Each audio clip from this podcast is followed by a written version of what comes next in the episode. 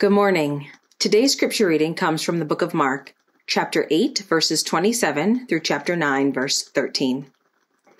And Jesus went on with his disciples to the villages of Caesarea Philippi. And on the way, he asked his disciples, Who do the people say that I am? And they told him, John the Baptist, and others say Elijah, and others one of the prophets. And he asked them, But who do you say that I am? Peter answered, You are the Christ and he strictly charged them to tell no one about him. And he began to teach them that the Son of Man must suffer many things and be rejected by the elders and chief priests and the scribes and be killed, and after three days rise again. And he said this plainly. And Peter took him aside and began to rebuke him. But turning and seeing his disciples, he rebuked Peter and said, Get behind me, Satan, for you are not setting your mind on the things of God, but on the things of man. And calling the crowd to him with his disciples, he said to them, If anyone would come after me, let him deny himself and take up his cross and follow me. For whoever would save his life will lose it, but whoever loses his life for my sake and the gospel's will save it. For what does it profit a man to gain the whole world and forfeit his soul? For what can a man give in return for his soul? For whoever is ashamed of me and of my words in this adulterous and sinful generation, of him will the Son of Man also be ashamed when he comes in glory, in the glory of his Father with the holy angels. And he said to them, Truly I say to you, there are some standing here who will not taste death until they see the kingdom of God after it has come with power.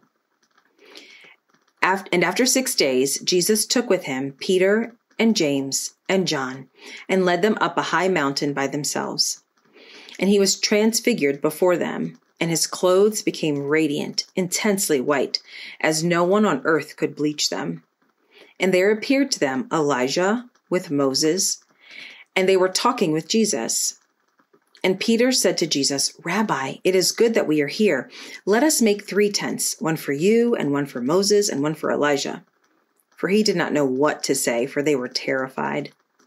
And a cloud overshadowed them, and a voice came out of the cloud This is my beloved Son, listen to him. And suddenly, looking around, they no longer saw anyone with them but Jesus only. And as they were coming down the mountain, he charged them to tell no one what they had seen until the Son of Man had risen from the dead. So they kept the matter to themselves, questioning what this rising from the dead might mean. And they asked him, Why do the scribes say that first Elijah must come? And he said to them, Elijah does come first to restore all things. And how is it written, the Son of Man? And how is it written of the Son of Man that he should suffer many things and be treated with contempt? But I tell you that Elijah has come, and they did to him whatever they pleased, as it is written of him. This is the word of the Lord. Thanks be to God.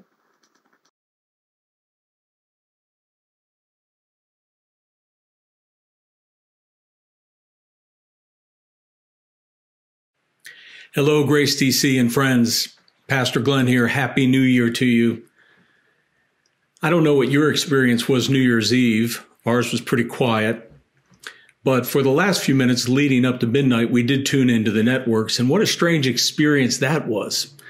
Uh, instead of seeing a million people in Times Square, seeing just small clumps of socially distanced folk waiting for the ball to drop, the networks doing their best to celebrate when everybody knew what was felt was good riddance 2020. And of course, that's what the uh, slogans and t shirts reminded us of. Maybe you were familiar with some of these.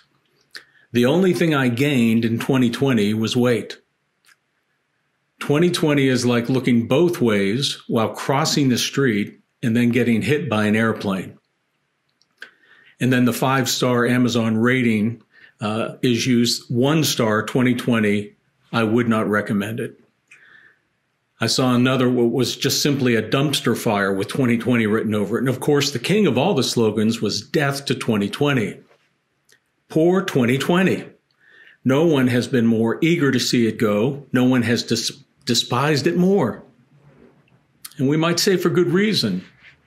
It has been a tremendously difficult year, a year of great stress, a year of great pain and loss. It's something that all of us in our heart of hearts would like to see less of, one day ultimately eradicated. But one of the ways we try to manage um, this disappointment in the common way is to just look to another year, to the next year. But imagine a year ago doing that. Imagine having come through a tough 2019 and hanging all your hope on 2020. Well, it would be crushing, wouldn't it? It would be like trying to hang a, a 4K HD flat screen by a thumbtack. It's going to fall down. But there is a hope that we find in our passage for persevering on. But it takes a strange and even shocking form, the form of a cross, which we're called to carry. Now, most modern folk, when they think about carrying a cross, probably think about putting on a necklace. But it might be more apt if you're envisioning a necklace to envision uh, the chain that Frodo had to wear with the Ring of Power or Ron had to wear with the Dark Lord's Horcrux. A dreadful thing, a terrible thing. This is how Jesus' disciples would have understood the idea of carrying a cross. Now, the cross was a common practice used in the Roman world to deter crime they would publicly execute criminals by hanging them on a cross and leaving them there for several days until they just uh, succumbed to exhaustion. And while the Romans weren't the first to practice crucifixion, they were known to have perfected it. One of the things that they would do is have the convicted person carry part of the cross, a hundred pound crossbeam, and so that you would watch this person stumble and stagger step by step, carrying the instrument of their own death. Now, at this point, you might be saying, Thanks, Glenn. I'm glad I tuned in. Uh, what a ray of hope this is. Uh, how does Jesus mean that this could be a good thing at all? Well, you know, sometimes a dream has to die before a future can live sometimes uh, you have to get your mind around something that would seem uh, almost intolerable, that you might find something that can give you hope that you've never known before. And that's the cross because the cross ultimately carries, as we carry it, it ultimately carries mercy and it carries glory. And those are the two things we're going to look at. And I want to uh, remind you every now and then to uh, open up the Bible to the passage that you might be able to follow along uh, with us as we read. First of all, the idea that the cross carries mercy. Now, we pick up the narrative where Jesus and his disciples are traveling about 25 miles north of the Sea of Galilee, where they spent a lot of time. And like us, you know, a long walk is a good opportunity for deep conversation. And Jesus, especially, would like to deepen the conversation about who they think he is. And that's what he asks them. But he asks them in an indirect way. When I would work with uh, junior high students, I knew if I just flat out asked them, do you ever feel sad or do you ever feel, do you ever feel insecure? I would get no answer. But if I said, do your friends ever feel insecure? Do your friends ever feel sad? The answers would come pouring in, right? Because it's easier to talk about someone that's not us. And so Jesus wisely, maybe this was his purpose, says, Who do other people say that I am? And the answers come. One person says, Well, some believe that you're a, a revived, come back to life John the Baptist. That was King Herod's view. Others believe that you're uh, the prophet Elijah come back because Elijah was taken before he died. Others say one of the other prophets. And then Peter answers as the spokesman for the group because Jesus is addressing them in the plural. He's saying, What do y'all think? And Peter's answer is like a ray of light that breaks through dark clouds. He says, You are the Christ. Now, this is a watershed moment. You are the Christ. What is he saying? That you are the long awaited Messiah King of God. Matthew gives us a fuller response. He's, uh, Peter says, You are the Christ, the Son of the living God. To which Jesus then responds, Blessed are you, Simon. Why? Because you're so smart and the disciples are so smart? No. For flesh and blood, that is your own doing, hasn't re- revealed this, but my Father who is in heaven.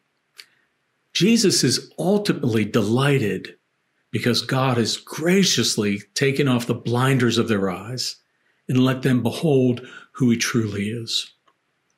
And in that moment, uh, he then takes advantage. It's a no turning back moment where he reveals to them now his fuller role and mission. He goes on to say that the purpose of the Son of God coming to earth and becoming a real person and living for 30 plus years, the purpose was that he might be humiliated, tortured, suffer, and crucified, and then rise again.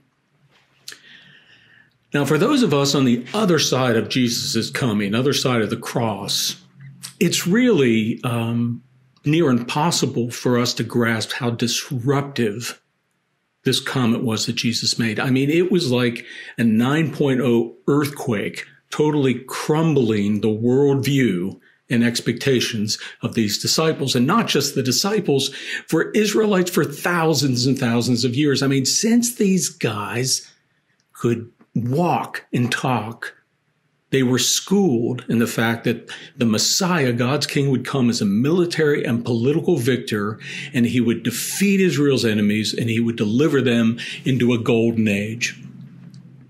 And it wasn't like this view was unfounded. You found it in the Psalms and the prophets where would talk about the great things that the Messiah would do, the great acts of deliverance, the great acts of conquering that they would do, the prosperity he would bring. But you know, um, their problem, like us, wasn't so much false belief, but incomplete belief. Um, you might think of uh, a scenario where um, a parent says to the kids, kids, we're going to get ice cream. And they just go berserk. But then the parent also adds, after we clean your room, after you clean your room. And the kids only hear we're going to get ice cream, right? They heard nothing about after you clean the room. Well, as the disciples would read the scripture along with Israel, what they would hear was the victorious news, the good news. But Jesus's identity was also developed from the scripture. In fact, that's where Jesus got his self identity. He knew the scripture. And he knew that the prophecies not only spoke about a mighty God who would rule and reign forever, but also about a suffering servant who would be oppressed, afflicted, and rejected. He knew not only of the Messiah's work to be those that would uh, open eyes and heal and liberate captives, but also a Messiah who would be pierced for the transgressions of his people. And so Jesus must now drill into the disciples' mind and heart this aspect of why he came. They must understand it. Maybe that's why Mark tells us that he spoke to them plainly. And after this point, every time Jesus makes a major prediction of his suffering and rising, he then goes into a teaching block because he understands this is foreign to the disciples' worldview. But they must get it, they must understand it. But their initial response is much like ours is when we hear there's another strain of COVID. No, it can't be no. And Peter pulls him aside in verse 33 and we're told he sternly corrects Jesus. He rebukes him. And Jesus then offers some of the strongest words he ever says to the disciples. He says, Get behind me, Satan. And we're told he looked at the other disciples when he said it because, again, this was sort of a group attitude they had. He was addressing the entire group. And by that, Jesus isn't saying that Peter is the devil or the disciples are the devil, but he, rather he's saying uh, sin and your own selfish ambition have hijacked your mind and your thoughts. And so it's a sobering moment for them, as it is for us. I mean, one moment they are the honor students, and now They're being sent back to General Math 101. Jesus calls the crowds together and instructs them all together. It's no more just he with the disciples. They're on the level with the crowds. And Jesus calls the crowds and he says, If anyone would come after me, let him deny himself and take up his cross and follow me. For whoever would save his life will lose it, but whoever loses his life for my sake and the gospel's will save it. And here, beloved, it is critical that we understand the connection between what just happened and why Jesus is teaching this. What just occurred and the content of his teaching. Why would Jesus bring forth his teaching now? Because he perceives a great spiritual danger, and that is his disciples' resistance to his humiliation and suffering deep down is resistance to their own. It's not out of love for him or protection. It's actually out of self love and self protection that they object this. This is why Jesus follows by warning them about trying to gain the whole world, to have everything now. And that's something that we know and feel own, our own temptation about. And we know this is true because just a few paragraphs forward, they're arguing about who's going to be the greatest, who's going to sit on the throne next to Jesus on his right and his left when they come into this political kingdom. This is what's on their mind. Jesus understands his death is a roadblock to their ambition. And the cross continues to do that in the lives of people. I mean, the cross of Jesus Christ puts up a roadblock to our dreams and ambitions. And it asks us some uh, perceptive questions. You know, the disciples needed Jesus to be a winner. They signed up for a win. They signed up for glory. I was reading recently about some of the research of why we tend to idolize or what's called celebrity worship.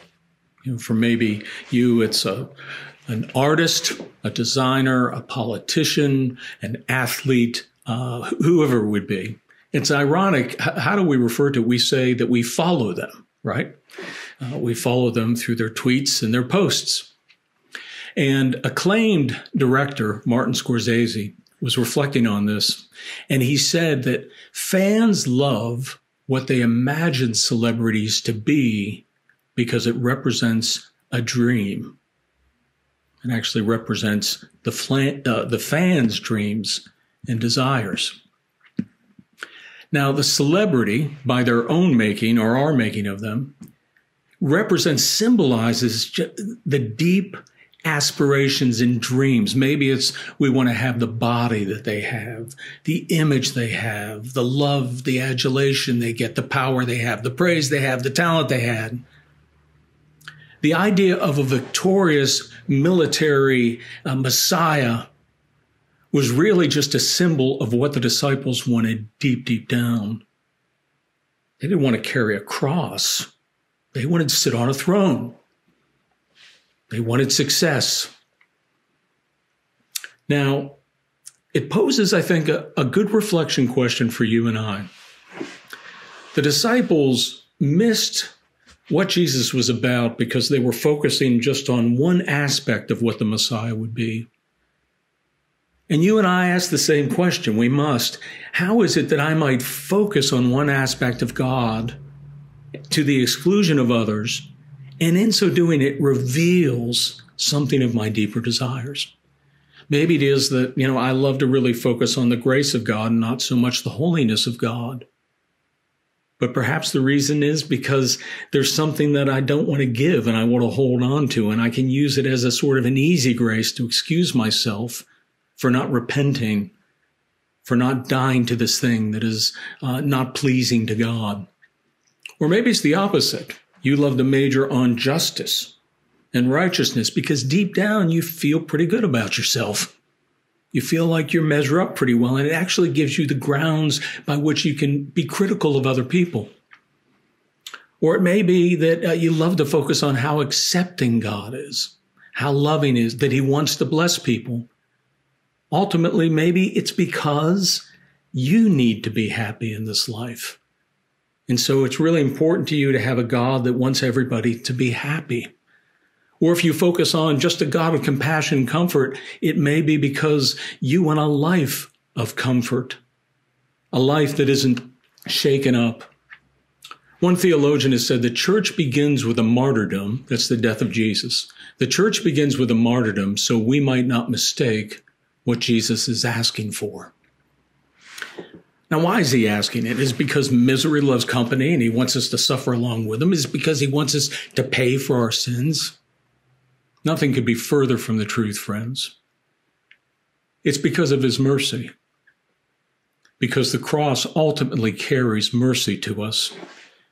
Let me just mention two ways. First of all, the mercy of being delivered from a false sense of righteousness.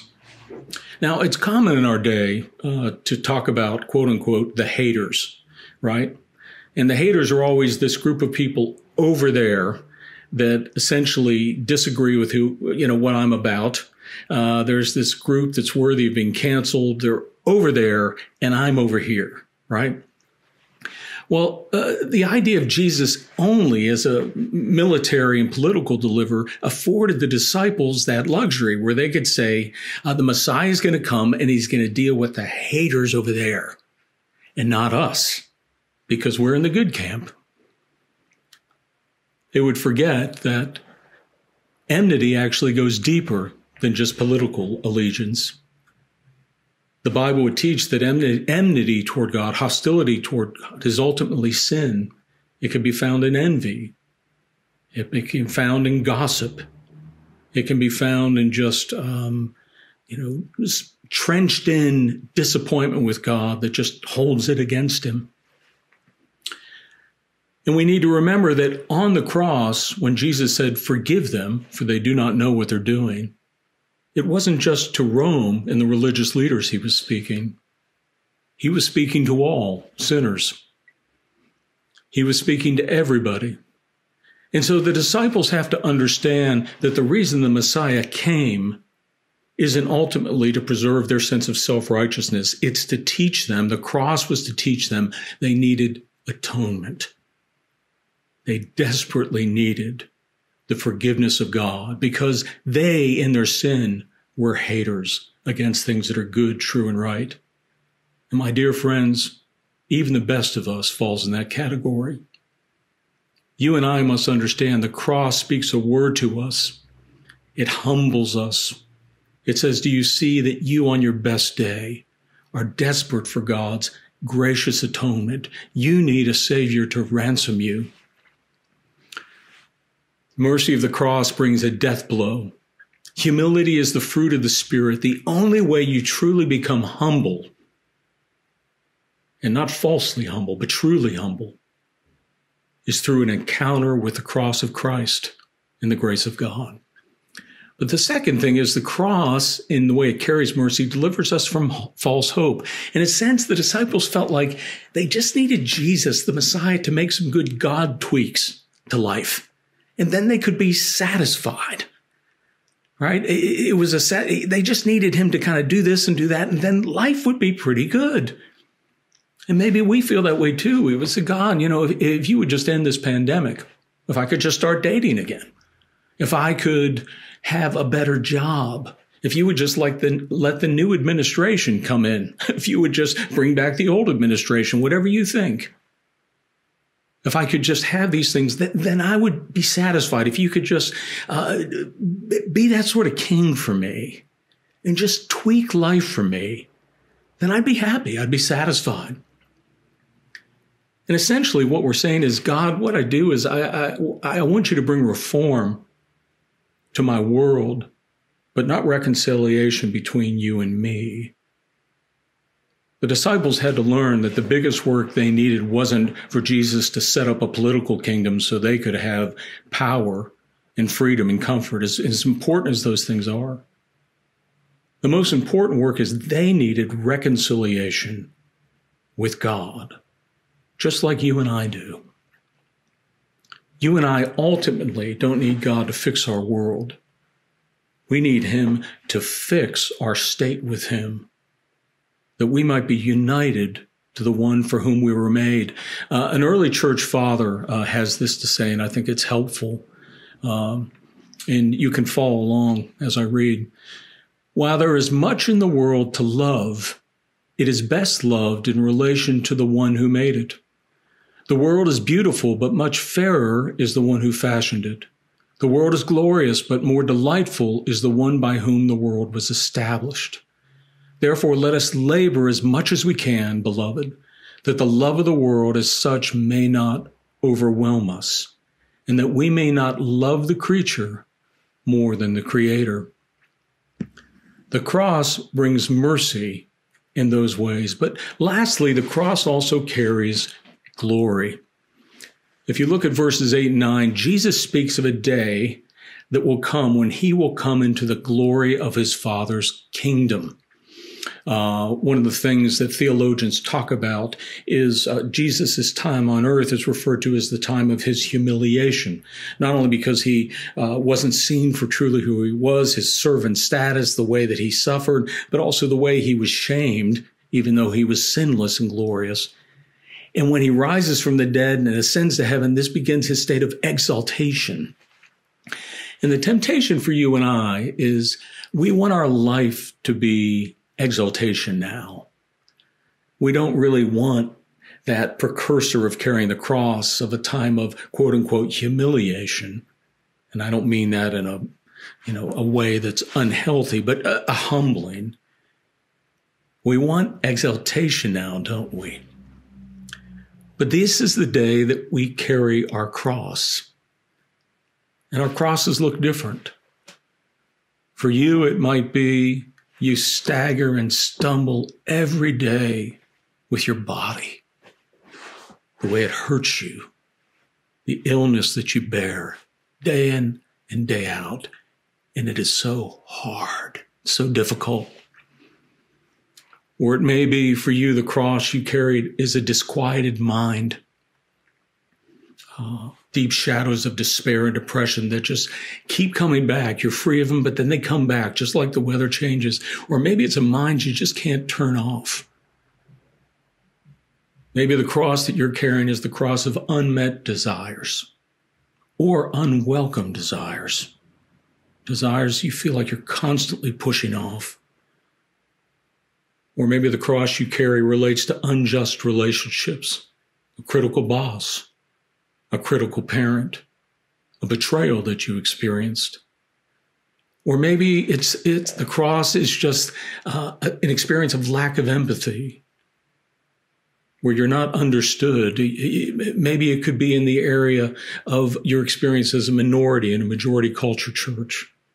You feel like just when someone seems to understand, I hear something where I feel like I'm just not known at all. The cross is not easy. It's a painful thing, but in it, there's a glory that God brings to us, that Christ brings to us. First of all, the fact that he bears it, it brings a glory of empathy. You see, if God would have only given us a Messiah who was a victor and a conqueror, we would never have the company we need to walk the journey we have, the crosswalk that he's given us. Instead, we're told that Jesus is the epitome of empathy. We're told in the scripture that uh, he was uh, well acquainted with grief. We're told that Jesus was tempted and tried in every way. You see, the cross in many ways is just a culmination of Jesus' suffering. He had a lifetime of every sort of suffering or every category. This was the plight of the Son of God. In uh, his book, Gentle and Lowly, Dane Ortlund says that while Jesus had zero sin, he experienced countless temptation and trials. And this means that uh, the deeper into our weakness and suffering we go, the deeper his solidarity is with us.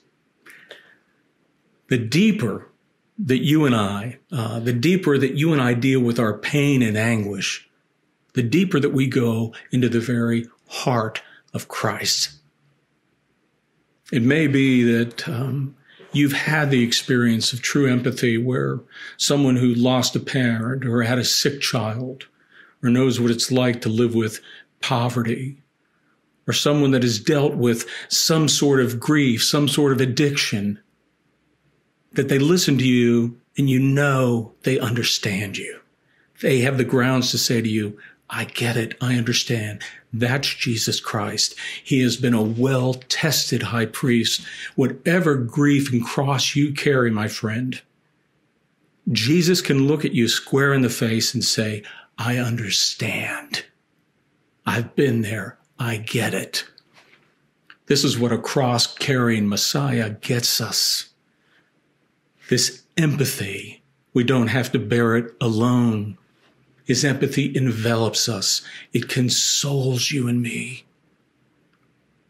But second of all, it carries the glory of exaltation. I had mentioned the idea of uh, humiliation, that stage, but for God's people, because everything that Jesus went through, he went through for us. Ultimately, when he was talking to his disciples about the day of the kingdom, he was giving them a hint of the glory that they could experience, that they might understand. And uh, he says some of you are, you know, won't die before you see it. That could be his resurrection. It could be in the next chapter where he will be transfigured We'll, he'll pull back the veil of human flesh and he'll see the light of his glory just for a few moments, Peter, James, and John. But either way, for all followers of Jesus, there's this promise of glory. And you and I, again, you know, we're, we're tempted to not want to pick up that cross.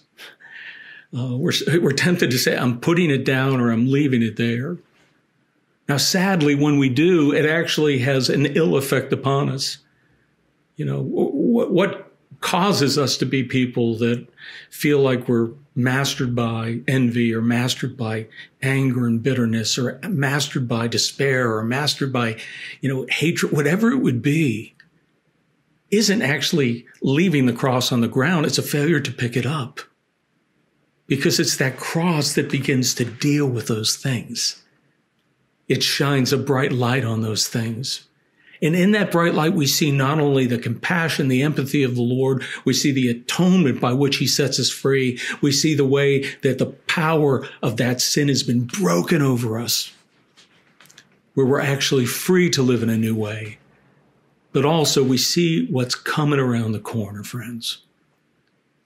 We don't need to be looking our hope for the next year or the next year because there's a day coming. The Bible calls it that day when all our hopes will be met. And, and listen to just a few things Jesus says about that. This comes from the book of Revelation.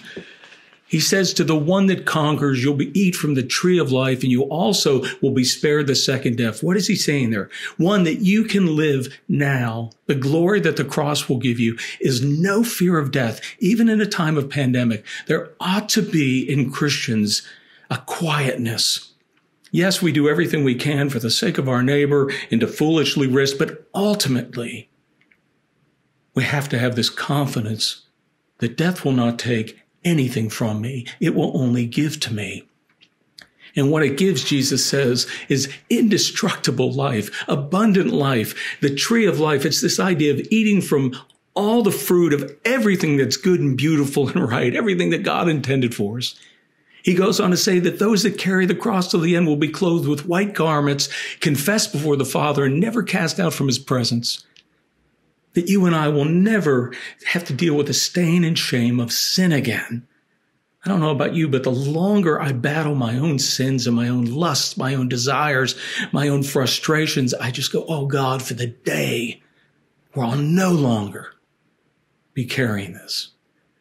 Well, he already sees us in that day through Christ. For those that put their trust in Christ, they're seen as holy and blameless in his sight. But now what he sees and what is will become real.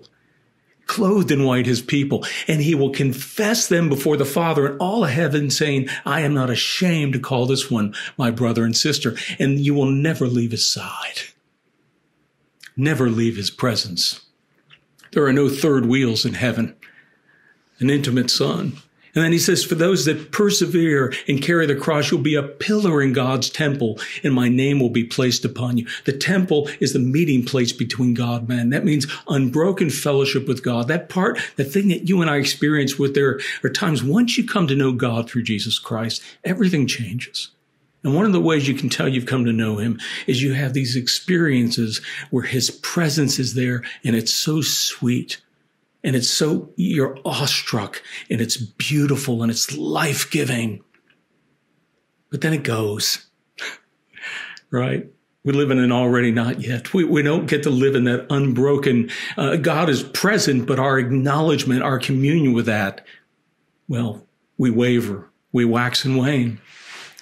But he says, not only that, but your name will be placed on you that powerful, strong name of Christ placed upon his children. And you will live in the holy city. That means we won't just live us to God, but we will live in perfect communion. Uh, this pandemic has made me more than ever. And I've, many of you have said this long for the gathered people of God together, long to taste the communion. I, it may be that we never take it for granted from now on. I, I pray so. But here he talks about living in the city of shalom no more the city of heartbreak, the city of oppression, the city of violence, the city of coldness, none of that. And then he says he will give the morning star to us. You know what the morning star is? It's him. It's the king giving himself to us saying, I am yours. I am royalty for you. And as if that's not enough, you know, on top of that, he's going to throw in a new heaven and a new earth. So there's good reason that Paul would say, no eye has seen. It hasn't come close to behold. No ear has heard a whisper. No heart, no heart has imagined all the desires you and I keep imagining. No heart has imagined what God has prepared for those that carry their cross because the cross carries with it glory. And my friends, we can carry it into next year. We're not looking for a crossless 2021 or a 2022. I, I, pray that Jesus would come back tomorrow and, and eternity would begin. That would be great. But our hope isn't looking for that sort of future. We know there'll be a cross there. But maybe what we'll know newly is the mercy and glory that the cross carries. And I have to wonder, when we get to eternity, maybe they're going to be a whole different set, alternate set of t-shirts from 2020. And maybe they'll be surprising to us. Maybe it'll be a t-shirt you're given that says, uh, you know, not so much, uh, you know, death to 2020, but 2020 surprisingly brought life to me. I found that I needed God more and I had more intimate times with him. I was more desperate for God and he came near me. I might find that he helped conquer my fear of death. I might find that he helped me uh, work harder to be in relationship with people. It wasn't as easy. It might be that he increased my heart for justice during 2020 and my empathy for my brothers and sisters that live under injustice. It might be that 2020 will have been a banner year, a banner year for how you've grown in your love for the church that God has saved. You know, there's a different story for those that carry their cross. And so, 2021 will be a banner year for followers of Christ. Would you pray with me? Thank you, Jesus, for coming as a crucified Messiah. We know that you will next come as only an exalted Messiah. But it means everything to us that you walk the path before us. I pray for each of us, and I pray especially for anybody listening today that feels like 2021 is just going to be more of the same, a dark cloud. I pray that you would reveal yourself just as you opened up Peter's eyes and the disciples' eyes. Would you open up eyes now? And we trust you to do that because of who you are. In Christ's name, amen.